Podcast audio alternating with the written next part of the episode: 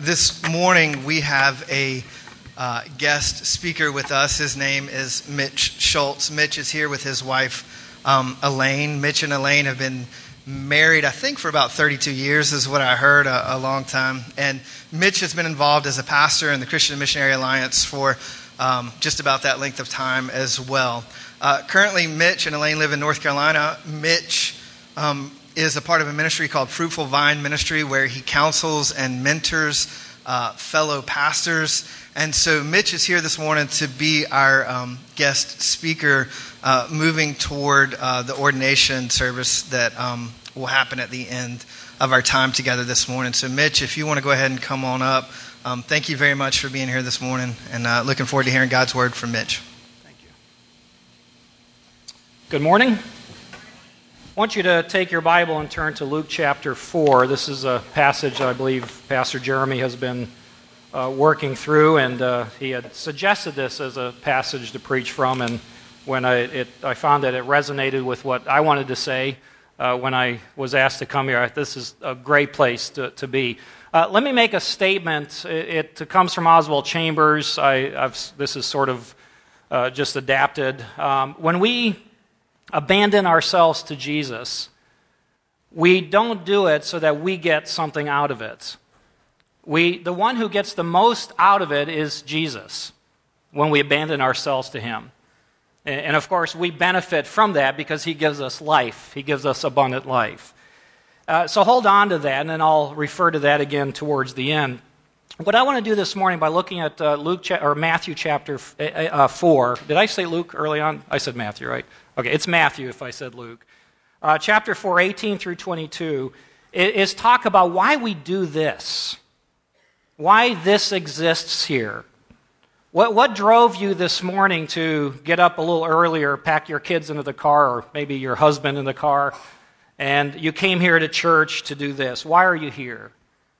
Why, why do you worship? Why do we sing these songs? Why do we do this?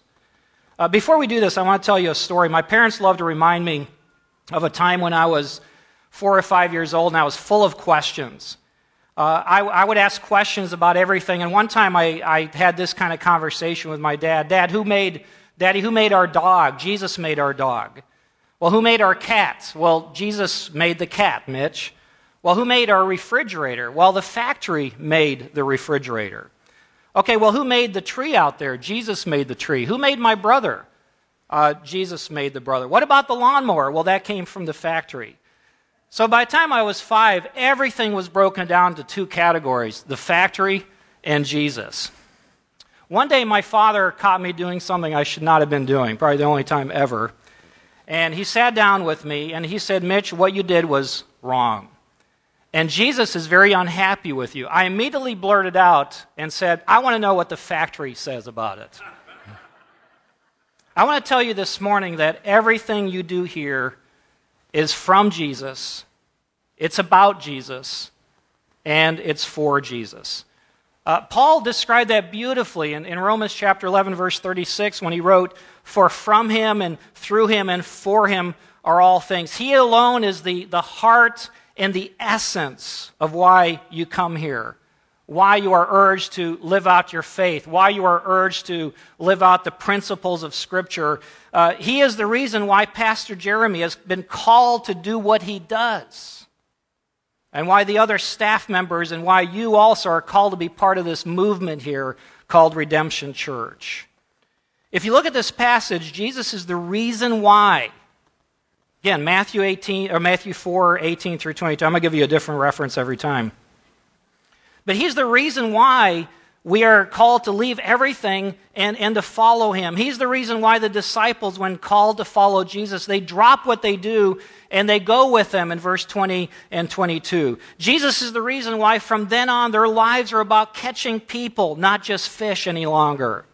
They had no idea what it would mean what it would cost them and where it would take them, but they did it because it was all about Him. It's all about Jesus. And I want to understand that better this morning. I want to be reminded, this is a simple message. I want to be reminded of this and the clutter and the busyness of everything we do. It's about Him. So let's read this, if you would stand with me, Matthew chapter 4, 18 through 22. And then I'm going to have you turn to Mark 9, 7, and 8 just for one or a couple verses there.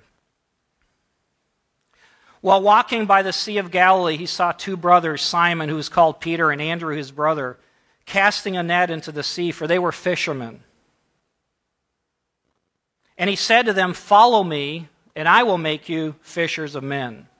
Immediately they left their nets and followed him. And going on from there, he saw two other brothers, James the son of Zebedee and John his brother, in the boat with Zebedee their father, mending their nets, and he called them. Immediately they left their boat and their father and followed him. Mark chapter 9, verse 7 and 8.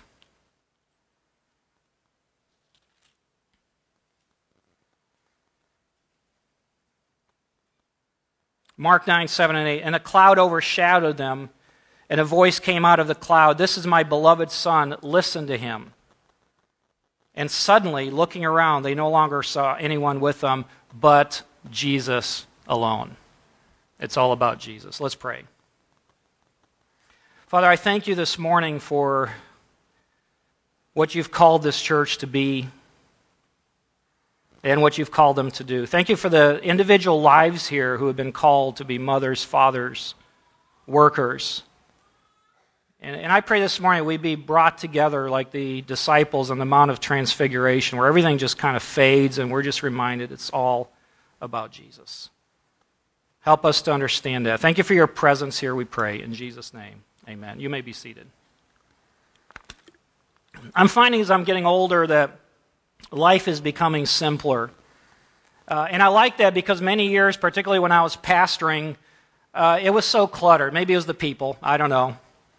But I look back over my life, it was cluttered, it was busy. I was so distracted. Uh, I love what Paul writes to his friends in, in Corinth when he tells them what matters to him. He said, I resolved nothing while I was with you except Christ and Him crucified. I long for that. So, as you have the Matthew 4 open here, the first thing you notice in this story, it's so obvious, beginning in verse 18, how Jesus is the center of attention in this story. He's the att- center of attention of the entire gospel. He's the center of attention of all the Gospels. He's the center of attention of the Old Testament. He's the center of attention of the entire New Testament. Don't gloss over what is going on in verse 18. Jesus is walking by the Sea of Galilee. Uh, most of his parables were taught at the Sea of Galilee. Capernaum was Galilee. He made his home there. Half of, of his miracles were performed around the Sea of Galilee. But wow, Jesus is walking by the Sea of Galilee. God is walking again with us. John 1:14 the word became flesh and has dwelt with us. The last time God walked with man, everything was so different. Adam and Eve lived in perfect harmony with God, but that changed. When they sinned, it changed. It damaged that. It affected it. But here, God is back. He's returned. He's walking with man again. This is Jesus, sent by God, who came down here and walks with us, a real human being. Complete human being, but while also completely human, was also completely God. He's here with us. He literally walked in this earth, on this earth. And right here in verse 18, you see him walking where there were a lot of people. This was a center of activity. People with addictions, people who were suffering, people who were sinful, people who were hurt, damaged, lost, lonely, depressed. He walked with them. People who were abused. And, and here you have the, the, the kind of the first inkling of what John captured when he says in John 3:16, "For God so loved the world that he gave, he sent his only son that whoever believes in him will not perish but have everlasting life." That's what's going on here.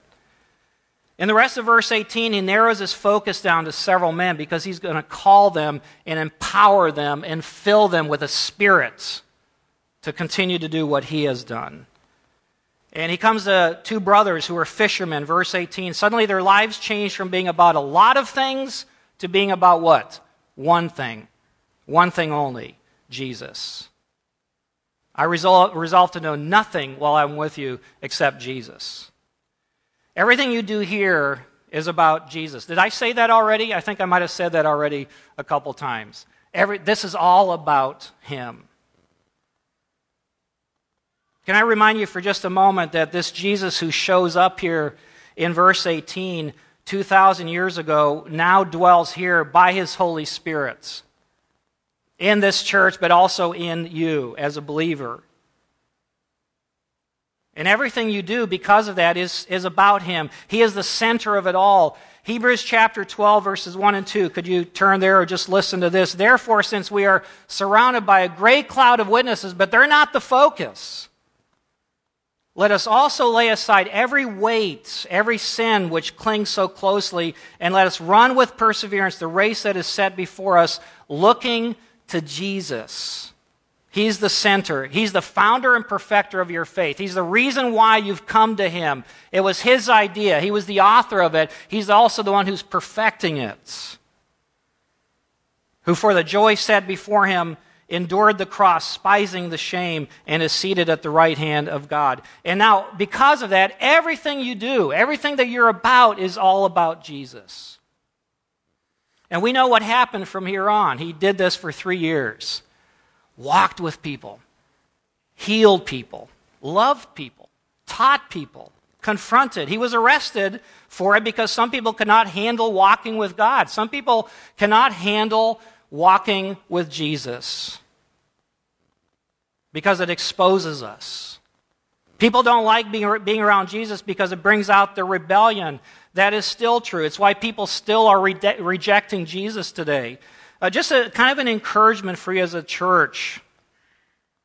It's not because you're not doing well enough in a church.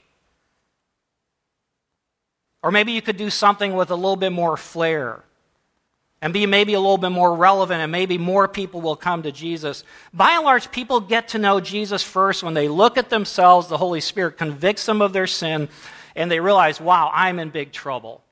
Something is innately wrong with me. I'm damaged. I'm sinful. I'm separated from God. And when people are overwhelmed with that, then they're drawn to Jesus. And that's when their lives are changed. This leads to something else. If you look back at verse 18 on, there's a second reason here we do this. It's all because of Jesus. But now, why are we doing this? Or maybe we need to ask, why did he come? So you have the who, he's the center of attention, but why? It's because of the gospel. It's because of a message. And we know from John 1 1, Jesus is that message. He gave a message, but he's also the message. Jesus even says so in chap- Mark chapter 1, verse 15, a powerful verse that kind of sets the theme and tone of his ministry. He says, The time is fulfilled, the kingdom of God is at hand. Repent and believe in the gospel. Look at verse 17 in the chapter you're in, you're on. Uh, Matthew chapter 4. From this time on, Jesus began to what? Preach, saying, Repent, for the kingdom of heaven is at hand. In other words, what he's saying is, I've come to change all of this, the brokenness. But the way to it is by way of repentance. And the rest of Jesus' ministry was about that message. The gospel is a message, it's a call to repentance. To stop living one way for yourself and abandon all of that and now live for Him. And, and, and Jesus came to make that possible because on our, on our own, you know this, we cannot do it. It is by His power working in us. Every one of you here have been invited by Jesus to join in that one mission, which is a message, a simple message, one purpose, and it's the gospel. Verse 19, he said to them, Follow me. Why? I will make you fishers of men. Why? Here's why because men and women and children have a problem. They are fallen. They are lost in a, this is the, the analogy of fishing here. They, they, it's a beautiful one because people are lost in a sea, in, a, in an ocean, a world of sin. They're damaged by sin. They're, they're by nature separated from God. And I'm reminded here that before we can ever talk about how wonderful you are to God, and how we're made in his image and how we're just beautiful sons and daughters, that we need to first talk about how that image has been damaged because of sin.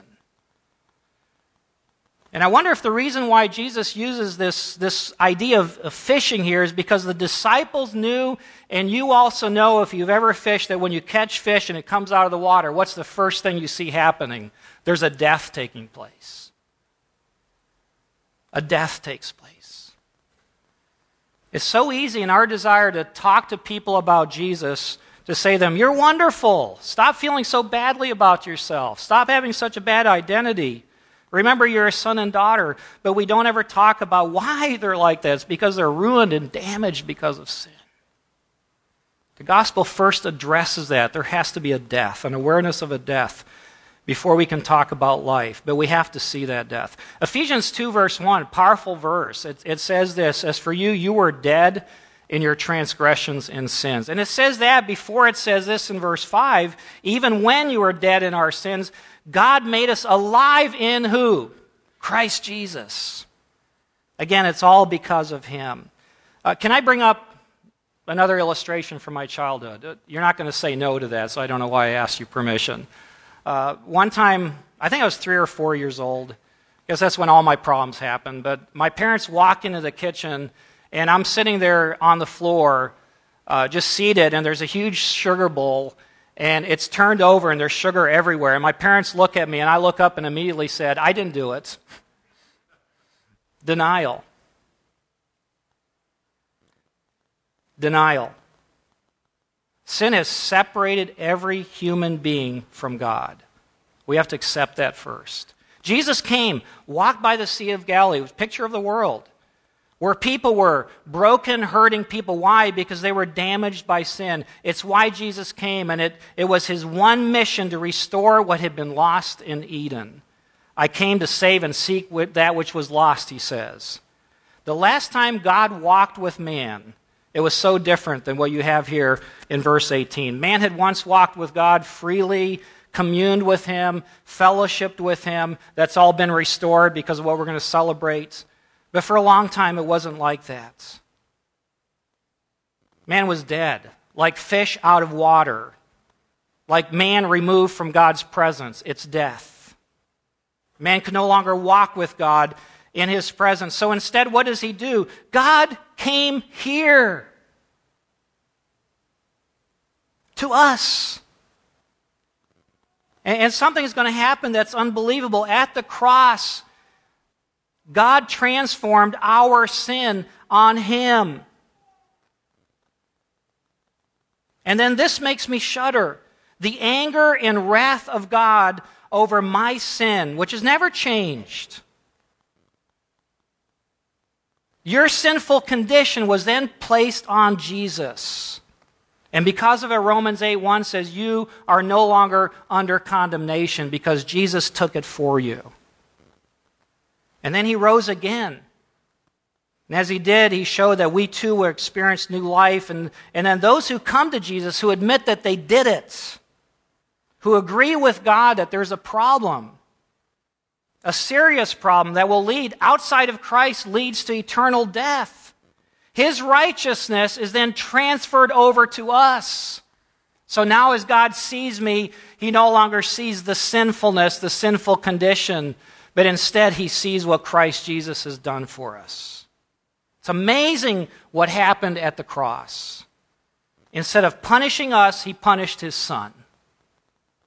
He who knew no sin became sin for us, 2 Corinthians 5:21 says, or as Donald Trump would say 2 Corinthians 5:21. Jesus comes to certain men here, chosen by God, calls them to stop fishing for fish, but instead their life would now be about fishing for men. To tell them that there's a problem, that there's a death. In Adam all die, Romans 5:12. But Jesus came here on earth and he did something about it, and suddenly everything we are about when we follow Jesus, abandonment from here on is about him, nothing more. And that's why Paul in 1 Corinthians 2 or 123 says we preach him, we preach Christ and him crucified. That's it. That's the message. That's it. Follow Jesus and you become a fisher of men. It becomes that. Just real quickly, uh, everything you do is about Him, the who.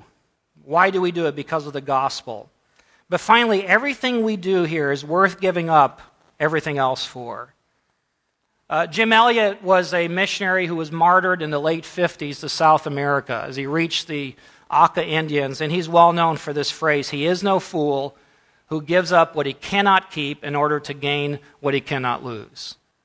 He is no fool who gives up what he ultimately cannot keep in order to gain what he cannot lose. Look at verse 21 and then what happens in verse 22. Immediately they left their boat and their father and what? Follow Jesus. Why? Because the gospel, the message, the mission, the man compelled them. They, they had no idea what it would mean, where it would take them, what it would cost them, and it did cost them. But the very simple fact that Jesus called them to it was enough. They did it, it was worth it to them. So sometimes I wonder had I known early on what it would mean to follow Jesus, would I have chosen to follow Jesus? As I look back over my life, had I known what it would mean, would I have chosen to follow Jesus? When I came to Jesus at the age of six, I was not given a promise other than eternal life. But that was it. No one, no one says, Mitch, if you do this, your life from here on will go really well. Guaranteed. No one told me that.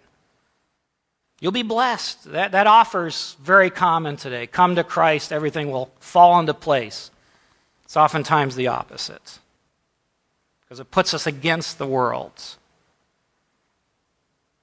When I, when I came to Christ, I just knew I was a sinner, separated from God, and I would experience eternal death had Jesus not taken on himself my sin, and had God not, not taken his anger on him, it would have been on me. I knew it. So as a six year old, it was, it was clear to me. Uh, no one said to me, You will be blessed, you'll be successful. I spent four years of my preteen years into, into my teen years undergoing severe depression. I, I, was hospitalized for it. We moved to Atlanta. I was under, we were, my parents were missionaries overseas. I was under psychiatric care. No one told me that would have happened or that that would happen. But I knew Jesus because it was all about him. I leaned on him and followed him. He, he is honestly what kept me going through those tough years. Ten years into missionary work in Europe, my wife had emergency brain surgery and just to save her life. She lost everything. She's been uh, wonderfully improving, 17 years of continuing improvement, regaining what had lost. No one told us that would happen. But we knew Jesus, and we leaned on him and kept following him. Three weeks after that, we came back to the States, and my oldest son was diagnosed with brain cancer, and he lived only 10 months. He went to be with Jesus at the age of 12. No one told me that was going to happen. But we knew Jesus, and we leaned on him, and we kept following him. Six years ago, my youngest son was diagnosed with cancer, also at the age of 12. No one told me that was going to happen. But I knew Jesus, and I leaned on him and kept following him. Listen, the thoughts of fishing men for eternity mattered more to these men after this day than just fishing fish for one day. They still fished. You see in the Gospels, they still fished. That's not really what they did. They fished to fish for men. And they were willing to face anything and go anywhere because of the one who had called them to follow him. And they abandoned everything, not for anything they could get out of it. The one who received the most out of that was Jesus. These men in verse 20 and 22 immediately left everything, which means there was no compromise, no concession, no negotiating. They left everything and followed him. Let me end with this illustration. Not long ago, uh, Ravi Zacharias told the story of going back to his homeland of India and he visited a man who had survived the terrible terrorist attack in, in Mumbai, India, formerly Bombay, at the Taj Mahal uh, uh, Hotel. And you might remember this, I think it was 2007. A, a group of terrorists entered into the city, stormed into the hotel, and randomly killed everyone in front of them. And, and this man had been in a room when the terrorists burst into that particular room with, with guns firing. He hit the ground knowing he would die. But after the situation calmed down, he found himself alive. Everyone else was dead in that room. There was blood everywhere. And Ravi asked the man, Why did they not shoot you? And the man replied, I really don't know, but I think when they saw me on the ground, they passed me because I was covered with blood, and they thought that I was dead. The man paused and then said this to Ravi Zacharias Ravi, I was covered by someone else's blood, and I was spared. And Ravi, as he tells this story, finishes with this. He says, Folks, that is the gospel. You and I are covered by someone else's blood, and no one can touch us. We're not only spared from death, but we're also given life because of it. That's the gospel. It's why you're here. It's why this church exists. It's why Pastor Jeremy stands here and preaches this message, this word, and also why you're going to see in a few moments it's so important to us what he is committed to do and what he's been called to do as, as he's ordained this morning. Let's pray, and then we'll transition into communion. Father, you, you've reminded us today that it's Jesus only. And for the next few moments, we're going to remember Jesus standing with his disciples and inviting them to take, to accept, to embrace a death, his death, in our place. And I, I pray if anyone this morning here, Lord, has not truly understood their condition before you as separated and eternally separated and under condemnation, that they would be so overwhelmed by the invitation this morning that they would run to you and say, Lord, I repent. I see this death, but I see your death, and I see the life that comes by way of your death. I invite you and I give myself to you. Continue to remind us of this, Lord, we pray this morning. In Jesus' name,